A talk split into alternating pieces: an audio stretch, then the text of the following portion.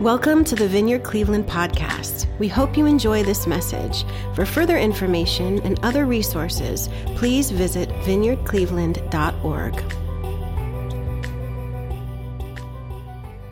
So, we're in a six week series uh, called Empowered, where we're looking at the power, the presence, and the person of the Holy Spirit. We are in a church, Vineyard, who is set in a movement who believes in the power, the presence, and the person of the Holy Spirit. And so, we're taking this next six weeks, well, five weeks, leading up to Pentecost at the end of May, to experience the Holy Spirit as we kicked off our series last Sunday, um, we, we learned that the Holy Spirit is not some kind of mystical force that's kind of out there. He's not uh, a Holy Ghost, as it were uh, translated in the King James. He's the Holy Spirit. He's a person to be loved, to be cherished and adored, experienced, and um, uh, by, by his people. And so we looked at, as by way of introduction, who the Holy Spirit is.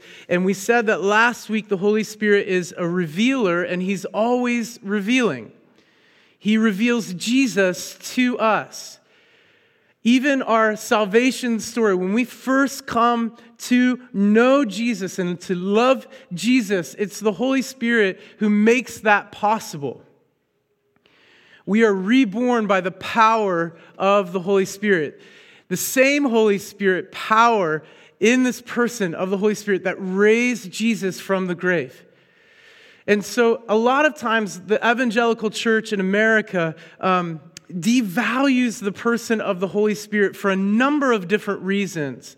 And so we're joining with hundreds of other vineyard churches all across the country to focus on the Holy Spirit in this lead up to Pentecost. So I think it's. Um, definitely deserve to take a closer look at the stuff that the Spirit does. When we read Paul in 1 Corinthians and he talks about spiritual gifts, we're familiar with some of these passages.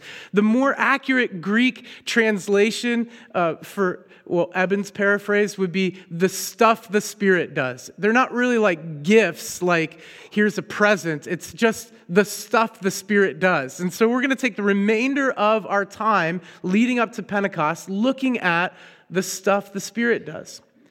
And Walt kicked us off on Wednesday night and a great time together and learning about healing and Jesus' heart for healing, for physical healing, for emotional healing, healing of trauma, past wounds, that sort of stuff. Jesus loves to heal.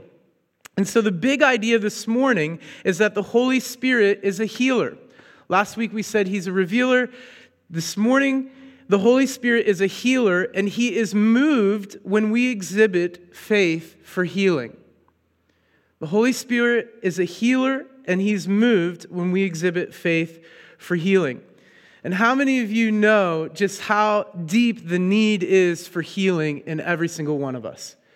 Gosh, all you need to do is look at the news this past week. Our world is utterly in shambles, broken into a thousand million different pieces when Ralph Yarl uh, goes to pick up his brother and accidentally goes to the wrong house and a teenager is shot in the face. I mean, what, whatever happened to answering the door and asking the question, May I help you with something?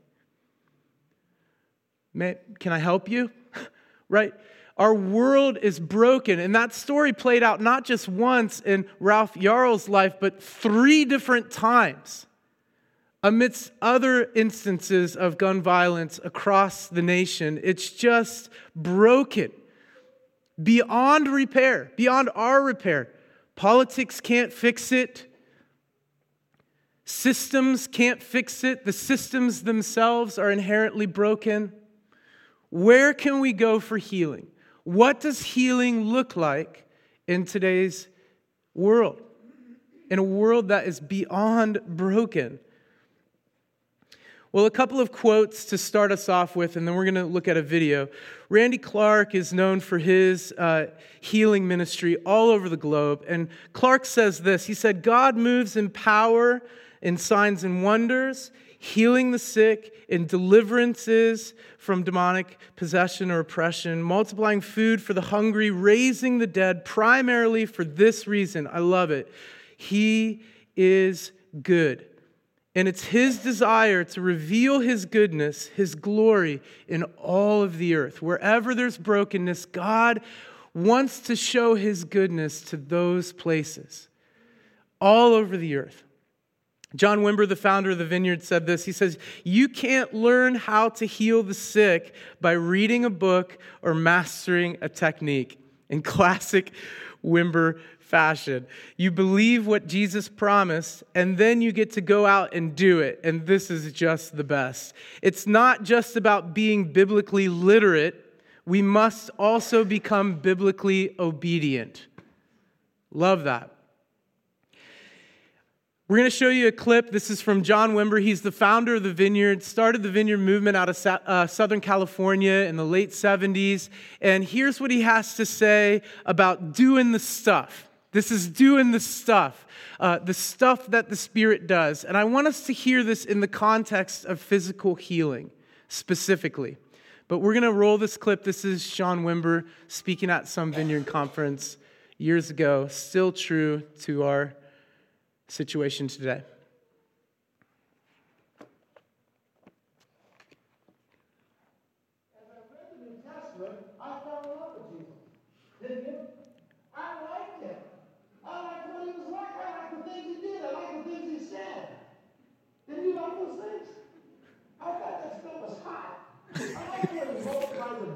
You like that one?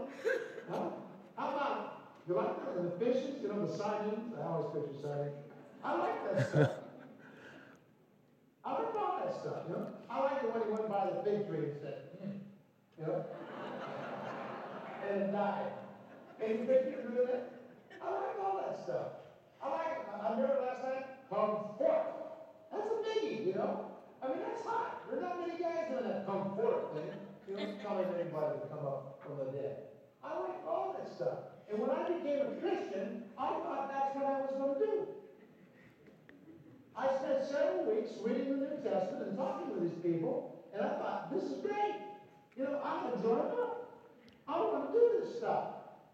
And so I remember the frustration of attending church the first few times. You know what I thought they did at church? Now, this is how stupid I was. I thought you, that people gathered in the church, had a good time together, sort of divvied up the land, and everybody went out and healed a few, cast out a few demons, and won a few people to Christ before lunch. and so the first few times I went to church, I went prepared with the idea that we're going to, you know, ah, I'm going to take Anaheim. I want to go to Anaheim. The deepest, darkest pagan Anaheim. Over there by Disneyland. That's where I want to go. Because that's where I was raised. And when they didn't do it, I was disappointed. And I remember one day asking a guy about it. I said, well, when do we go out and do it? He said, what? I said, when do we go out and do it? He says, oh, you don't have to do it. You just have to believe it was done once. Now that's pathetic. Isn't it? I found out over the next year or two that we cried about it, we sang about it, we preached about it, we prayed over it, we gave to it, but we never did it. we never got to go do the things that Jesus did. And I grew disillusioned in the process. Now, you know, when I worked for the devil, he let me do his stuff.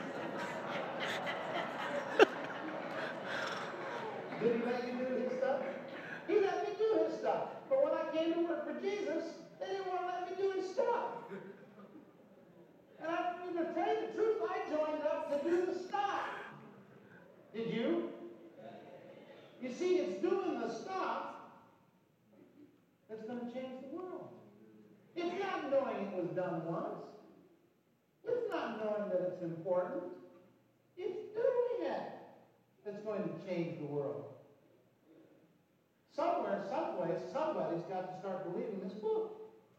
And that's the life.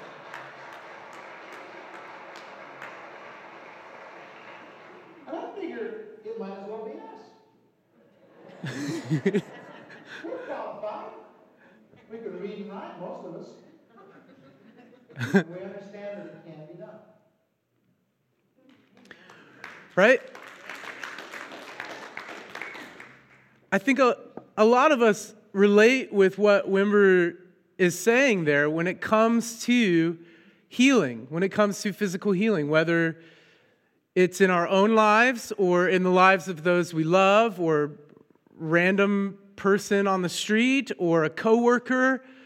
Um, we become frustrated or disillusioned. I think we have this idea that we, we believe, oh yeah, God, you're, you're wonderful. You're, you can heal people's bodies. You can heal their emotions. You are all powerful and you have the capacity to heal everybody, like all at once, in a split, faster than a split second. But then when it comes to actually practicing praying for the sick, doing the stuff that the Spirit does, we're like, I don't know. I don't know where I don't know where I fall on that. And so this, this morning really is about faith and, and the role that faith plays in physical healing. And there's so much baggage that comes along with this whenever we talk about physical healing. And so the goal this morning is to see Jesus uh, in the person of the Holy Spirit as a healer and that he's moved when we exhibit faith for healing and to see like what that actually looks like when we practice that. I think a lot of times we're, we're theologically kingdom minded, but we're, for all intensive purposes, we're practically cessationists. Meaning, um, we believe that the gifts have ceased, or that God doesn't heal people like that anymore. That's why we have doctors. Th- those sorts of lines of thinking, which there's, there's nothing wrong with thinking that doctors can heal folks' bodies, right? There's nothing wrong thinking that. But I think that it sometimes can become this crutch for our faith. Well, if the doctor is going to heal them, then why should I go for it and pray for their healing that God, that God would heal them? When it comes to praying for others. And basically, this stuff with physical healing operates in two different kinds of, of realms, I think. And, and the one realm is that we're, we're desirous of healing for ourselves, you know, whatever that next level would be. We want to be healed people. We want to be flourishing people in our minds, in our bodies, in our spirits. We want to be uh, fully alive, right? We want that for ourselves. And then when it comes to ministry or when it comes to others, we want to see healing for them as well. So, what does that look like to pray for others for physical healing? What does that look like to pray that over ourselves? And so that's what we're going to look at this morning. And we're going to read Luke 7 1 through 10, if you wanted to turn there with me in your Bible. If you don't have Bible, we've got Bibles on either side of the stage. You're welcome to one. It's our gift to you. We love the Word of God, feel like it's breath and get living water from the Word of God. The Holy Spirit reveals the Word of God to us. And so we read this in Luke 7, verses 1 through 10. When Jesus had finished saying all this to the people who were listening, he entered Capernaum. There, a centurion's servant, a Roman soldier's servant, whom his master valued highly, was sick and about to die. The centurion heard of Jesus and sent some elders of the Jews to him, asking him to come and heal his servant. So you've got this Roman uh, leader, this Roman servant uh, soldier, and he's got this sick servant, and he sends some of the chief priests, perhaps, uh, some of the elders of the church to, to go check out this Jesus guy and send for him because he's heard that Jesus can heal people's bodies. And so they go. They came to Jesus, they pleaded earnestly with him. This man deserves to have you do this. That, that's important. Take note of that. This man deserves to have you do this because he loves our nation and has built our synagogue. So Jesus went with them. He was not far from the house when the centurion sent friends to say to him, Lord, don't trouble yourself, for I do not deserve to have you come under my roof. That is why I did not even consider myself worthy to come to you. But say the word, and my servant will be healed. For I myself am a man under authority, with soldiers under, under me. I tell this one, go, and he goes. And that one, come, and he comes. I say to my servant, do this, and he does it. When Jesus heard this, he was amazed at him. And turning to the crowd following him, he said, I tell you, I have not found such great faith in all of Israel. Then the men who had been sent returned to the house and found the servant well. It's a beautiful story. Lots to unpack in this story. I find it interesting that he sends these guys, these elders, to Jesus with a need for healing. And then these elders, they sort of ad lib, just like preachers do. and they put words in this guy's mouth that weren't originally there, right? They say, This man has. This man has tithed. He has paid for the church. He, uh, he loves the Jews. He deserves to have you come and heal his servant. He deserves it. If anybody does, if there's ever a guy who deserves to have his servant healed, it's this dude right here. He totally deserves it. And you see later on, the centurion sends word later and say, uh uh-uh, uh I didn't say that. Actually, I don't deserve. I don't deserve. But just say the word. That'll become important here in a little bit. Uh, pack, pack that one away for just a bit. The first thing, as we learn that the Holy Spirit is a healer and he's moved when we exhibit faith for healing, is that healing is in a person and it's not in a formula. Healing is in a person and it's not in a formula. The centurion recognizes as he sends people to Jesus that healing is not in some sort of formula, like you say some sort of prayer you, you tithe so much, you um, show up at so many food pantries, you, you do all these good things, and so you deserve to be healed. No, the centurion understands what we need to understand this morning that healing is in a person, it's not in a formula. Healing is in a person, and his name is Jesus. Healing alone is found, uh, healing is found in Jesus alone. He's the source. We see in Luke 9, 11, um, healing sort of ripples out from Jesus as he's doing ministry here on the earth. In, 9, 11, in Luke 9 11, we're told that Jesus goes through, and th- there's many other verses in the New Testament that tell us that Jesus goes from town to town and he's healing all of their sick. Every person who has a need for healing from sickness is brought to Jesus, and Jesus heals them. Healing's in a person, not in a formula. And it r- ripples out from there to the 12, the 12 disciples, and they're empowered to go heal the sick and raise the dead and drive out demons. And then healing from there flows to the 72, remember? And the 72 are sent out and they're given the same commission. They're, they're, they're commissioned to heal the sick, cleanse the leper, drive out demons, raise the dead.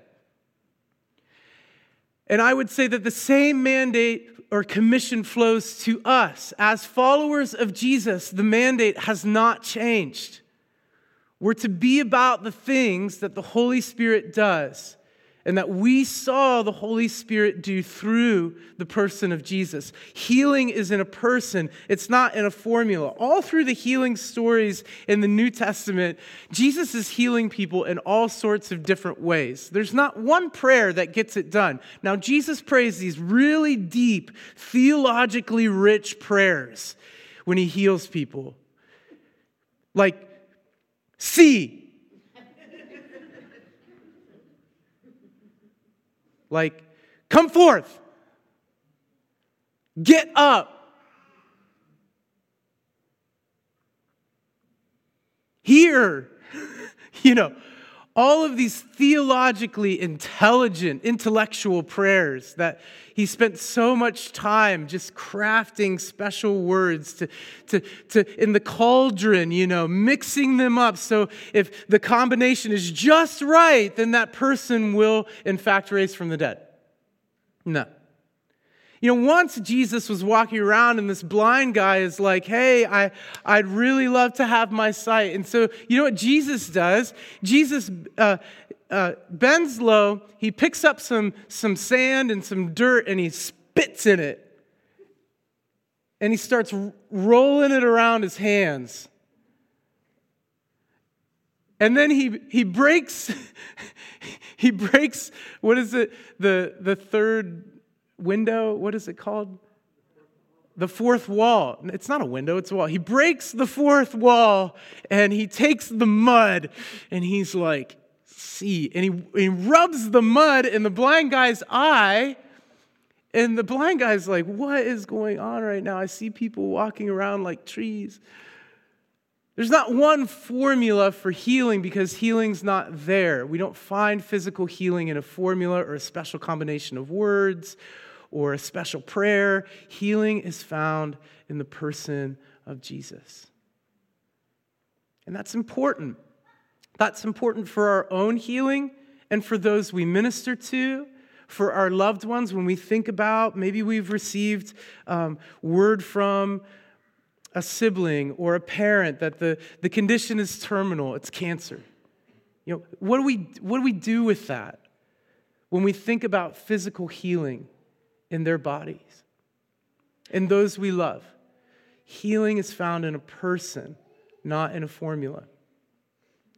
And I'm leaving that one hanging a little bit for what's coming next, which is that we view healing in the context of the already and the not yet of the kingdom of God.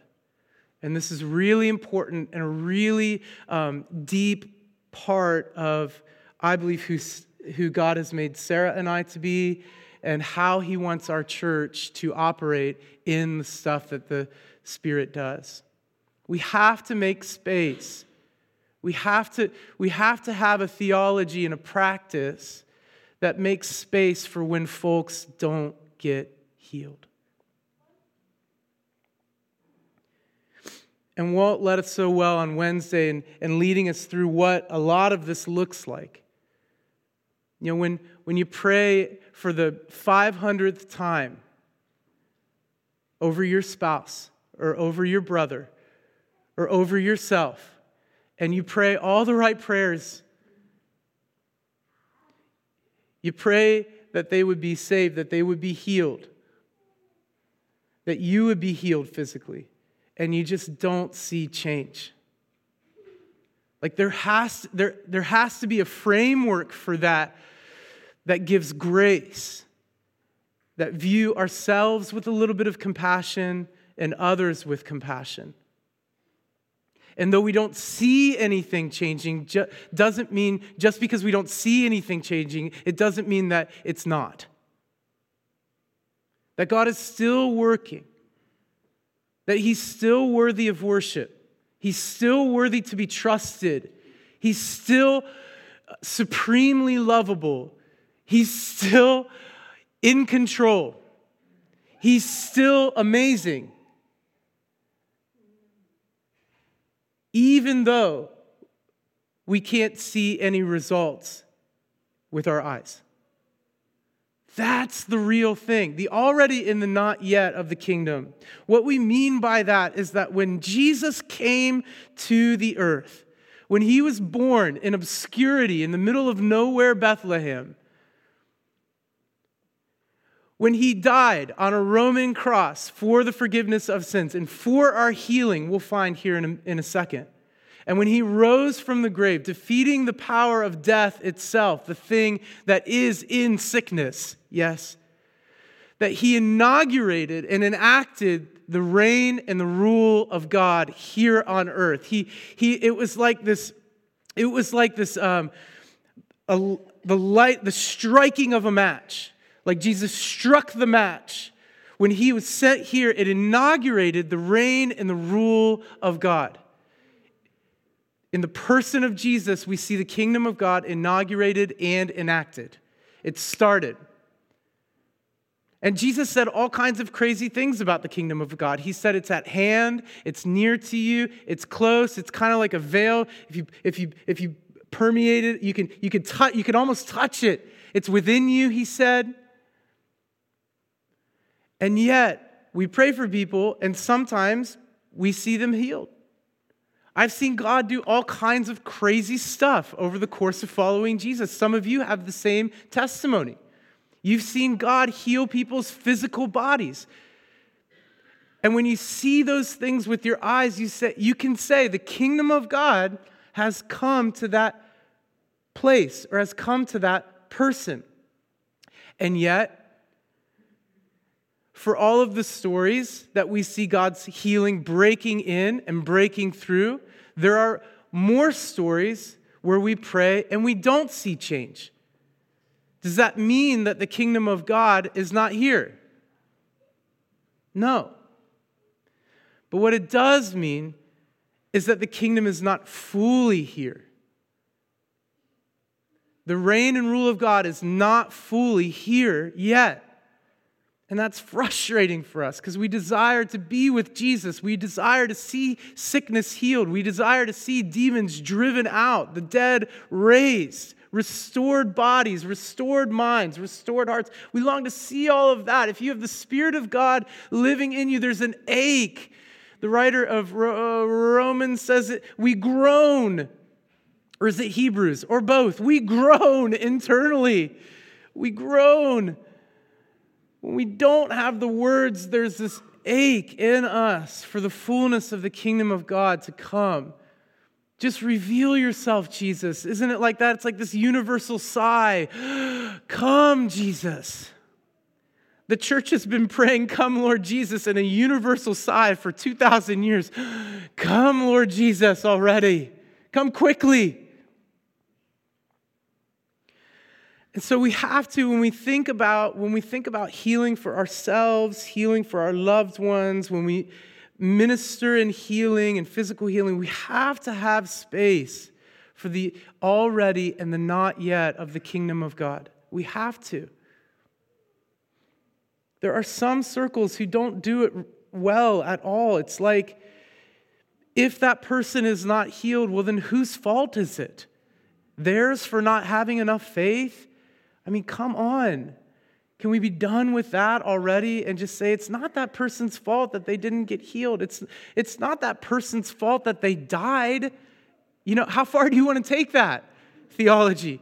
Is it, is it really their fault that death is a reality and was introduced through Adam and Eve way back in the beginning and that courses through all of our veins? No. We have to have a framework that says, Yes, I believe you. And yes, we will pray for healing. Yes, and often. And yet, still have space to say, sometimes we just don't see it happen. And that's not a result of that person's lack of faith. Clear?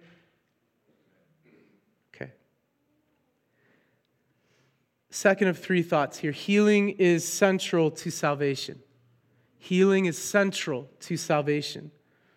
When we see the Holy Spirit is a healer and that he's moved when we exhibit faith for healing, we see that healing is central to salvation. The Greek word for healing is sozo.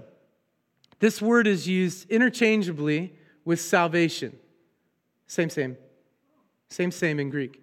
So, in, like in Mark 5:23, uh, uh, pleading fervently with him, "My little daughter is dying," he said, "Please come and lay your hands on her, sozo her, so she can live." You see that?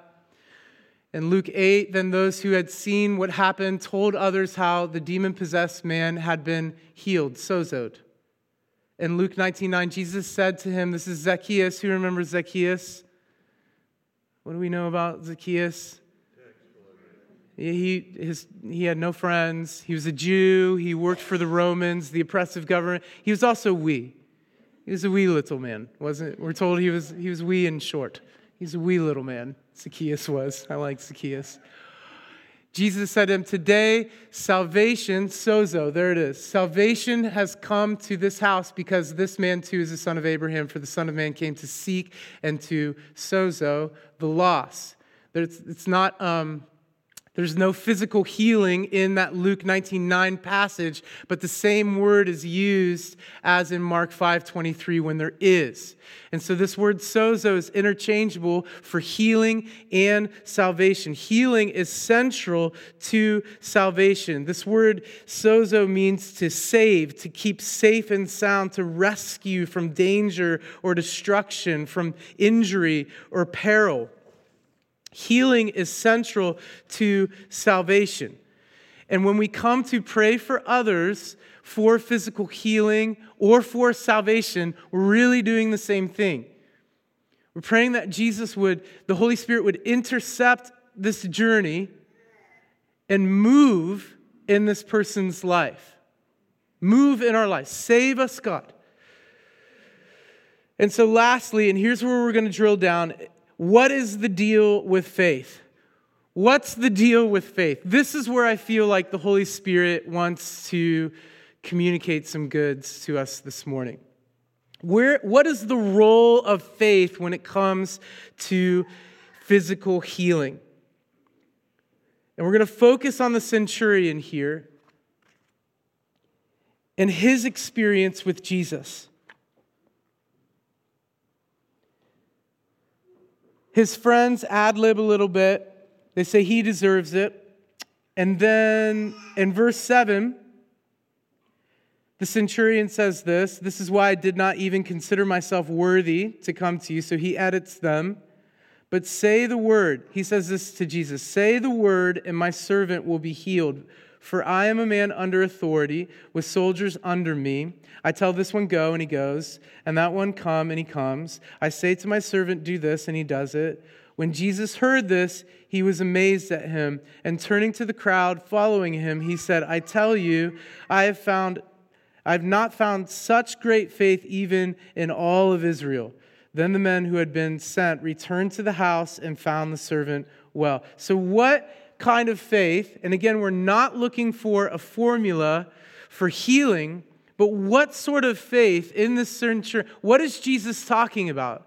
What sort of faith is Jesus referring to or looking for in us today? What is it about this centurion's words that moved Jesus' heart? And I picture Jesus with like a huge smile on his face here.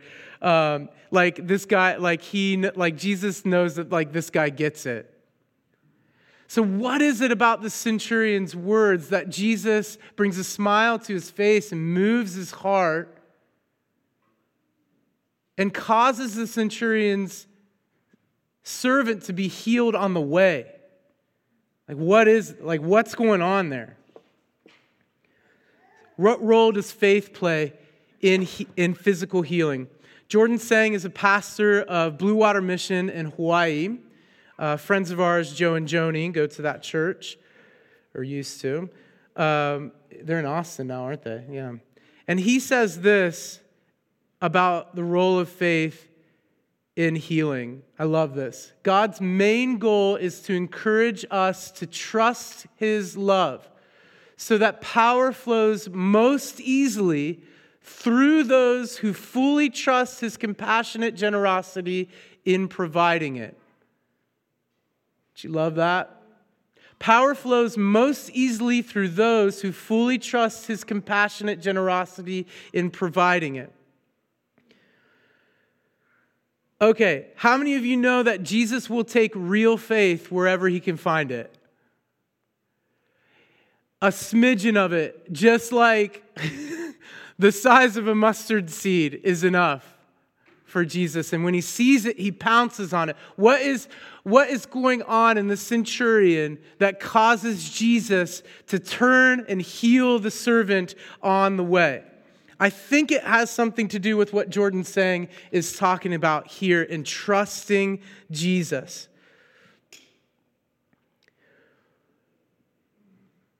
You know, we can believe that God is, is good, and it's the, good, the goodness of God. Um, when, when folks are healed, the, good, the goodness of God is flowing in that person and they're healed and that can be all well and good. We can believe that Jesus is able to heal. But that is not faith. In other portions of the New Testament, we read that even the demons believe that about Jesus. Yeah? That's not faith yet. And I think what we see in the centurion's words here, when he's talking about authority and he's recognizing who Jesus is, he's like, You could do it from there. You don't have to come here to, to do it. You don't even have to come into my house. After all, I'm not even worthy for you to stay here. He, he says, You could do it on the way. I, I get it. I'm, I'm a man of authority. I, I I know that you could just say the word.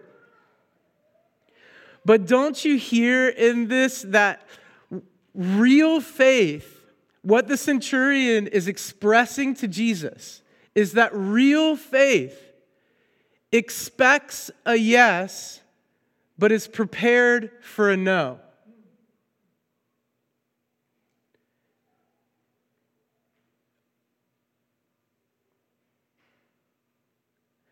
that sometimes what we see as the best solution to the problem or the sickness or the financial difficulty or whatever it is isn't always God's best solution.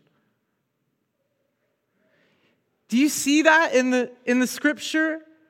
How the centurion says, I don't even deserve for you to be under my roof, but you could just say the word and heal him on the way.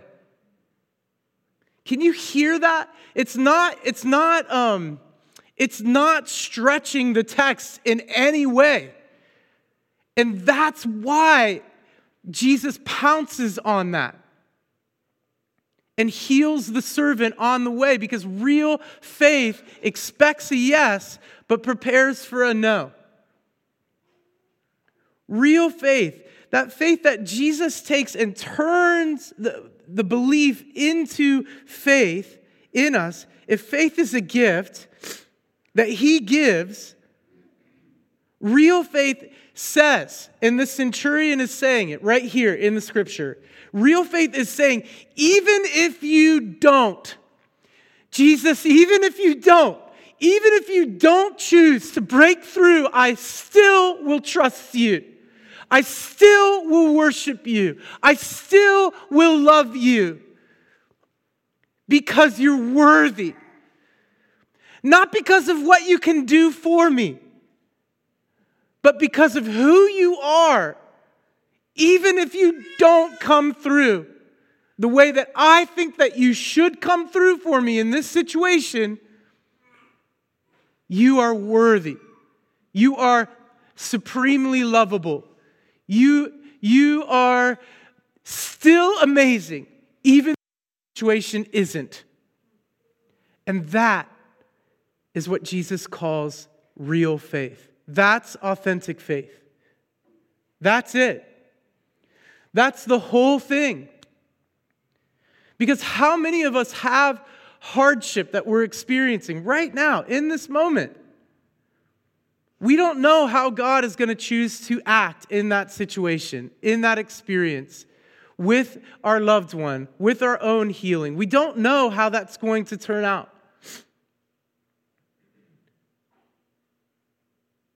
Jesus sees it from the beginning to the end, all in one glance.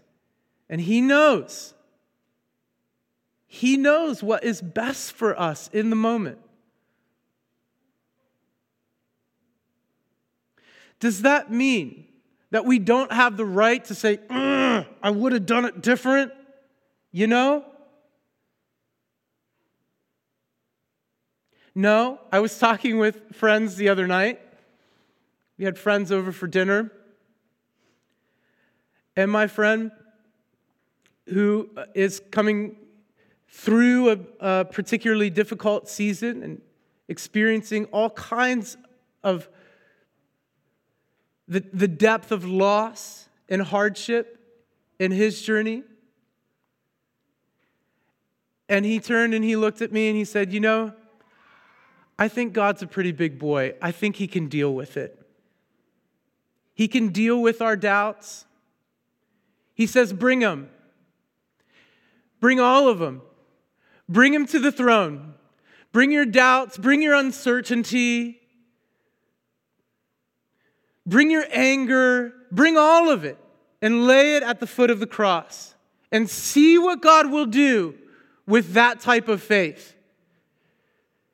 Ah, see what God will do with that type of faith a faith that is authentic enough and real enough to say, God, I'm mad at you right now. I don't understand why you took this person from my life. I don't understand why I always seem to come up short with money. I don't understand why my spouse is the way that she is, why my spouse is the way that he is. I don't understand why my kids just won't obey. I don't understand why. Um, why my child is deaf. I don't understand why all of these things. I don't understand, God. I'm mad.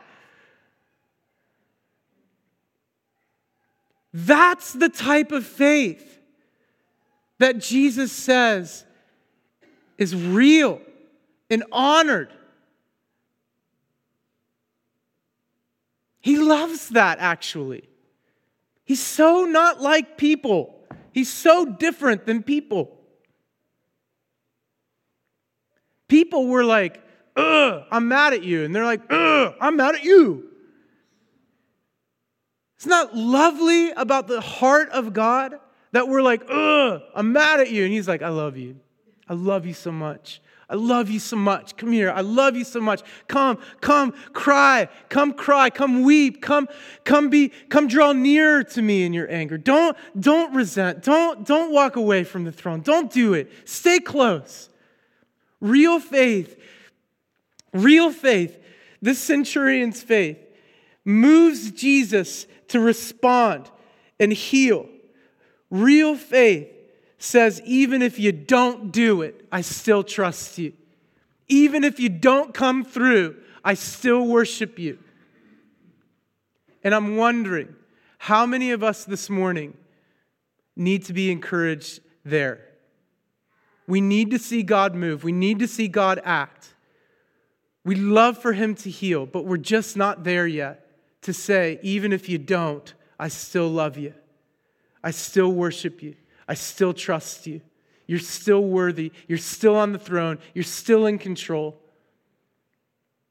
And so as we move into ministry, we're going to talk, we're going to minister. How do we do this then? How do we do this? This is impossible to do without the Holy Spirit as our healer. It's impossible. Just say the word, Jesus. From where you are, just say the word.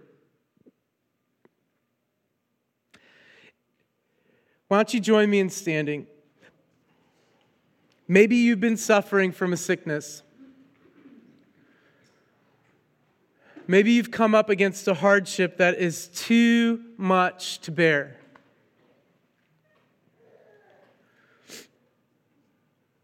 Whether it's in your own situation or maybe a coworker or a family relationship that has just become uh, you know those situ- do you know what i'm talking those ones that are just like too heavy to bear. They're just on your shoulders. And you're like, my shoulders are not broad enough to carry this thing any longer. Have you given it to God? Have you given it to Him? Do you have a faith like that of the centurion? who says, Even if you don't, I still trust you. A faith that trusts God with your situation, to trust Him with it.